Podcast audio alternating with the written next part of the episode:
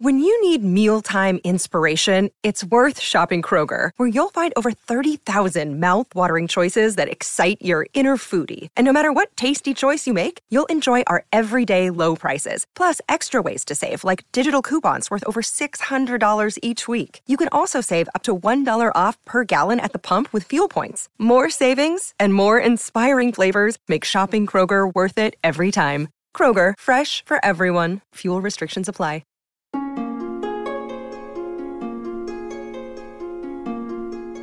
I'm Conor Reid with words to that effect. Stories of the fiction that shapes popular culture. Like most avid readers of fiction, I love books. And I mean actual physical books, not only their contents. The feel of the crisp pages of a brand new book or the aging leather cover of a hundred year old classic. The smell of a newly bought novel or of an old, dusty second hand bookshop. I'm sure I'm preaching to the converted here, books are a truly wonderful invention, although it has to be said there are some problems when it comes to using paper as a medium to store information. Paper is obviously extremely flammable. Books burn very easily, at around Fahrenheit 451, as Ray Bradbury tells us. They may burn accidentally or in one of history's many book burnings. Paper is all too easily destroyed by water, as many flooded library basements will attest old or just badly made paper becomes brittle and discoloured and eventually falls apart. Glue and other bindings disintegrate and pages get lost. Ink discolours or fades over time. And then there are the bookworms, a wonderfully varied array of beetles, ants, termites, moths, and other insects, not actually worms, will happily chew their way through the leather bindings, glue, paper, or the mould growing on books, devouring our words. In our age of mass instantaneous reproduction, this is not typically a major problem. But in the past, when book printing was hugely expensive, or earlier still, when a new copy of a book meant a scribe laboriously writing it out by hand, books were very rare and incredibly expensive. They were, in a way, more like a painting is to us today. There might be a single copy, which, if lost, is gone forever, with all the knowledge contained within. There are countless great works of literature we have tantalizing glimpses of, works we know were written, but as far as anyone can tell, they've been lost to history. Huge swathes of ancient Greek literature, for example, works referenced or described but long disappeared.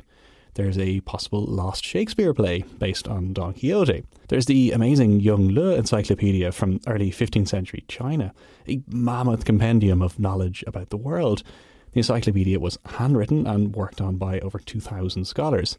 It's made up of more than 22,000 chapters in 11,000 volumes, and it remains the largest encyclopedia in the world until Wikipedia came along 600 years later. Today, of those 11,000 volumes, less than 400 survive. Between fires and imperial invasions, war and looting, theft and colonialism, the volumes slowly disappeared. Another lost work of literature the lost works that I would like to read are the lost poems and stories from the Anglo Saxon period that were told alongside Beowulf. But Beowulf and a few poems, about 10, 20 poems, have survived, but nothing else has. I want to read that, that literature. I mean, I used to teach Beowulf as an academic, and it was the thing I always began with was the textual history. How did this? How did these words survive? And going through the copy that survived from the 800s to about the 17th century, and then it nearly died again in a, in a fire in the early 18th century. And isn't it a miracle that this extraordinary poem survived? And then let's think wider. If this survived, what else might there have been at the same time that was just as important and just as exciting, but it didn't? It's that kind of that kind of survival just makes me shiver because so much has been lost and we will never know about it. Another bibliophile. Um, my name is Kate Macdonald, and I'm a literary historian. I'm a publisher. I'm an editor, and I run a publishing company called Handheld Press. As you've heard, Kate Macdonald is and has been a lot of things, all based in and around literature. Most recently, she founded Handheld Press, a publishing house that specialises in uncovering and reprinting out of print works of literature. In other words, she finds the lost books one of my research colleagues said to me, This is a chap from Germany. He'd come over for a workshop that I'd been running, and we were going to co edit a book together. And I've done so much academic editing of books, so I bring together essays and whatnot by younger scholars to make a book. He said, Why don't you start a publishing company? And I thought, Nah, that'd be stupid. That's ridiculous. That was on a Friday, and I thought that's stupid. But by Monday, we got it going and we'd started the company. We bought the domain name and everything. So it was a pretty quick, a quick um, turnaround of thinking. And she hasn't looked back. Handheld Books has been going strong for three years now. But it's not an obvious choice to set up a book publisher and to aim not to publish new works, not to tap into the current trends or the latest author on the up. I've always been more interested in rediscovering old books. I guess my initial impulse was there are so many fantastic stories out there that are out of print, and I want to bring them back into print. But I was also very aware of, in Britain, certainly the um, was what I call a a niche section of trade publishing called the reprint houses. And that's a term I've invented. It's probably used by other people too. But we specialize in republishing work that's fallen out of print. So I was very aware of that sector because that's the kind of book I like to read. And I was really aware of various texts that I knew I wanted to republish. So I had them at the top of my, my list. I started with a wish list and I'm, I'm working through it slowly. I was curious, how do you go about republishing an old book? There are presumably quite a few issues. So let's assume that the book is fantastic and amazing and you can't stop enthusing about it. The first thing to look into is who has the rights. Is it in copyright? Has the author died less than 70 years ago? Or is it out of copyright? If it's out of copyright, you're fine. Anyone can publish that text. But that's the problem. I can publish the text, so can you. Anyone can stick an ebook version online and sell it for 50 cents. And you've got a range of companies doing this, moving up in price from, say, the Wordsworth Classics to Penguin Classics to something like the Oxford University Press's World Classics and so on. If you're going to sell a book that anyone can access freely, you need to add value. You need to offer something more, and that's what we do because we have introductions and we have notes on the text. So they're kind of like the OUP World Classics model, but I think a lot more accessible. We're not super scholarly. Everything has got a scholarly basis, but it's all in plain English. I edit to imagine my mother, who is not an academic. I, I imagine her reading it, and will she understand it? And that's my goal. So that's one option. Taken out of copyright book, printed on good quality paper with a nice cover, an appendix or notes, a well written introduction, and so on. Things get more complicated though when the book is in copyright. So you have to find the estate. That can be very difficult. There's a database called the Watch database, which is a University of Reading and University of Austin, Texas project, which lists all the literary estates that have been supplied. And if you're lucky, the author you're working on might be listed there. But then the information might be missing or incorrect. And then you just have to ask around. And the more people you know, the more likely it is that you'll find the estate. Then you have to t- discuss terms. Can you afford it? And sometimes you can't. There are a couple of estates I know of that I've tried that I simply cannot afford to pay what they ask. So I'm just going to have to wait until that author comes out of copyright. This happens a lot. Plenty of publishers are biding their time, waiting for big name authors to come out of copyright, especially when their estates hold a very tight grip on their work. In 2012, for example, James Joyce's work came out of copyright, and editions have flooded into print since. More recently still, in 2017, H.G. Wells's extensive catalogue of science fiction and other work finally arrived in the public domain. So, what about handheld books then? So, the first book we republished was Ernest Bramah, this, um, What Might Have Been, which is a political satire published originally in 1907 and very quickly republished with the political bits chopped out by another company. So it kind of disappeared. It sort of slid under the blanket, if you like. And then we republished it in its entirety with the 7,000 words that were cut. We put them back in. That was brought to me by a colleague who said my his former supervisor loved this novel and would really want to do the introduction. So that was terrific. And we did it. And it hasn't sold that well. And that's interesting. The next one that was brought to us, rather than me choosing it, was by the wife of a colleague who was an academic in her own right. And she was mad enthusiastic about Gerald O'Donovan, who is an Irish author I know your listeners will have heard of. Have you? I'll put links to O'Donovan and all the authors mentioned on the website. So she said, We've really got to publish Vocations, which is a novel of his from 1921, but it's set in the late Victorian period. And I was blown away by it. I thought it was the most fabulous novel about young girls being forced to go into the convent by various different means and how they reasserted their personalities and took charge of their lives again.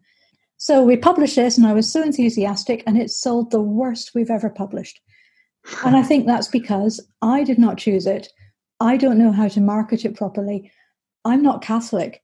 I would just love this book to sell better because it's so, so good, but I'm missing it. And that's the problem. If I had brought the book to myself, if you like, I would have known so much more about it.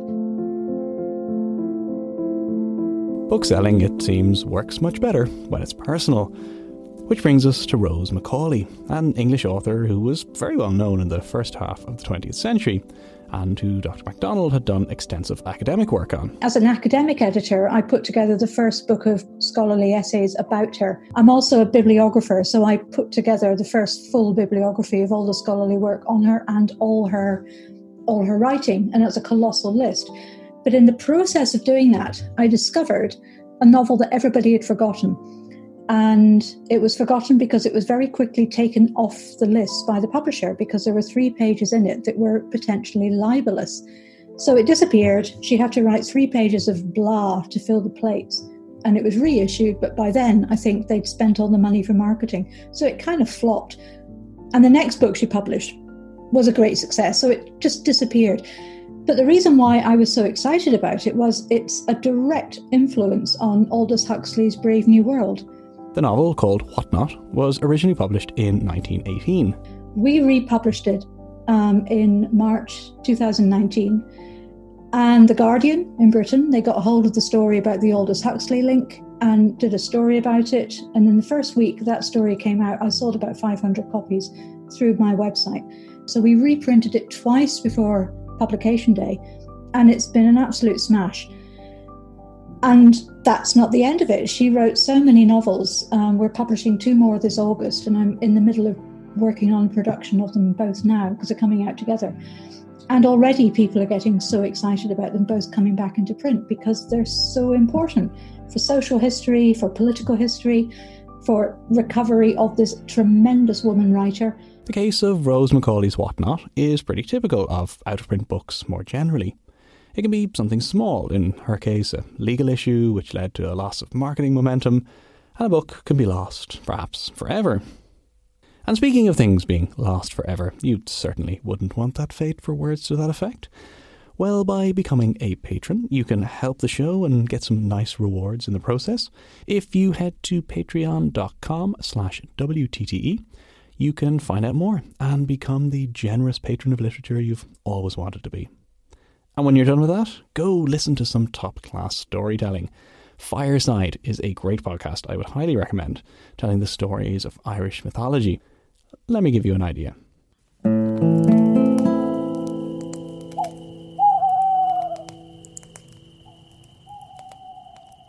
The Sickbed of Cuchulainn. It was Samhain, what we now call Halloween when the mortal and other worlds are closest. The heroes of Ulster had gathered at Emain Macha to tell their great deeds of the year, what riches they had amassed, what warriors they had slain. And they could only tell true tales, because if they lied on Samhain, when the other world was accessible, their own swords would cry out against them. Just type Fireside into your podcast player of choice and have a listen. Now, back to the lost books. Rose Macaulay's was one instance of a book being lost and falling out of print, but there are, of course, lots of reasons a book might disappear. It might be something grand or catastrophic, like a fire at a printer's destroying all the copies, or the works being lost in times of war. Far more common, though, is the very prosaic fact that books fall out of print and disappear because people don't read them. If nobody reads them, they don't get reprinted. The limited copies that do exist slowly fall out of circulation, and tragic as this might be for the author, the book is never heard of again. Book buying, like anything has trends and fashions. Certain works may seem destined for immortality, only for them to be completely forgotten, even a generation later. Others seem like minor works, only to become classics. We are a fickle book reading public. But there are other things at play here as well. There are arbiters of good taste, gatekeepers, those who form the canon with a capital C. When a book arrives on school and university reading lists, it has a far greater chance of surviving across generations. I think now of John Buchan's 39 Steps. It's a very slight, slim thriller, but it also invented the modern thriller in the 20th century, and that has never been out of print. Mainly because A, people loved it, and then because people loved it and they grew up in, into positions of authority, it began to appear in uh, things like uh, school curricula in the 1960s onwards. In the 1950s, that novel, among many others, of Buchan's, was reprinted in paperback by Penguin, so it became very accessible and very cheap. I haven't done an episode on Buchan and spy thrillers. I'll put it on the list. The canon, though, is a really powerful way of perpetuating the sale and reprinting of great works of literature. Whether you agree they are unquestionably great or not is another matter. Certainly, the whole idea of the canon came under a lot of pressure in the 1980s and 90s and has continued to do so for various reasons. The feminist recovery project began because in the 1980s it was so apparent that the canon had been formed with men in mind and women's writing had been abandoned or undervalued. So you have the Women's Press, you had Virago Books, those are the two big, big publishing houses for feminist recovery in the 1980s and 90s. And then you got Persephone. Persephone Books in London was the modern um, reprint house that really led the way in recovering not just women writers, but in the main, 90% female writers whose books had been hugely popular but had gone out of print. There are plenty of political reasons why certain works don't survive, just as there are reasons of literary merit. Really, though, when you think about it, most works fall out of print, most authors disappear, especially in an age when book publishing does not even necessarily need a publisher at all. The real miracle is when a book stays in print, when a novel is reprinted and reprinted across generations, locations, across centuries, and the appeal remains. There has to be something truly special, the quality has to be there. If you think of someone like Colm Tóibín, Neil Gaiman, Philip Pullman, Hilary Mantel, Nicola Griffith. These are phenomenal authors whose work is going to last because their writing is just so good and it will keep selling. If a publisher can repackage a book without changing the insides and sell it again to a new generation and another generation, think of the Harry Potter novels. They're not actually that well written, but as a unit, they are a phenomenal cultural experience. And they're not going to stop making money for Bloomsbury. And the same with Hilary Mantel. I haven't read her third Thomas Cromwell novel yet. I'm going to. I have no doubt it will be as epically good and as high quality as the previous two because she's such a terrific writer. I'm sure you have your own list. I can certainly think of some authors I'm confident will be around for a long time to come. And of course, we can digitally preserve copies of books, avoiding some of paper's problematic qualities. So much of the short magazine fiction from the 20th century has long disappeared because of the ephemeral nature of cheaply printed magazines. And you may think that that's not a problem anymore, but there's certainly a digital equivalent today. Think of all the fan fiction. Um, yeah. Fan fiction that's written online because nobody will publish it in print. No one will invest the money to publish it as a, a conventional book. Fan fiction is a very, very unstable um, yeah, it's an unstable format because who who knows how long those files, that website, are going to be retained for? Who is backing them up? So that is the new kind of ephemerality, if you like. So, what next for handheld books then on their journey of uncovering the lost literature of the world? Well, on the micro scale, I've got three or four books to bring out this year and seven next year, and I've started planning for 2022. So that production treadmill in a good way continues. I am actively trying to find magnificent and unputdownable forgotten fiction by great writers from the past who happen not to be white. And I'm finding it hard work. I would really welcome people's suggestions on novels or works of nonfiction, but not poetry, by people who do not come from the white Anglophone sphere. because we need to find these. They're important Mm. and they need to be recovered. You know what to do. I'm sure some of you have got some forgotten fiction tips out there, so get in touch.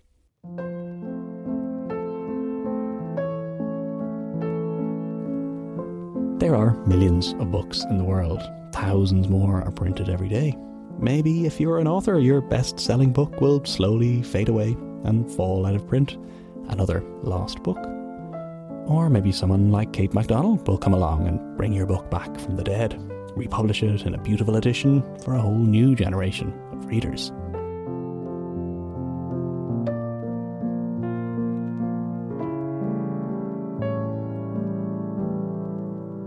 That's it for another episode of Words to That Effect. Thank you so much for listening. A very special thanks to Kate Macdonald. You can read more about her and find links to all the books mentioned and to handheld books, of course, on the WTTE website, which is WTTEpodcast.com. You can follow the show at Words to That Effect on Instagram and Facebook, and I'm on Twitter at CEDReid, CED or EID. You can also tell your friends. I would urge you to tell your friends. Tell them about the show, pick a book nerd friend of yours, and send them this episode. I would love to get the word out more and more. Music this week was from Audioblocks. And finally, as always, thank you to my kind supporters on Patreon.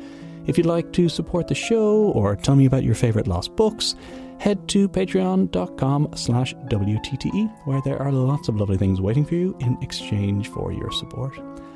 And that's it. I'll see you in two weeks for another episode.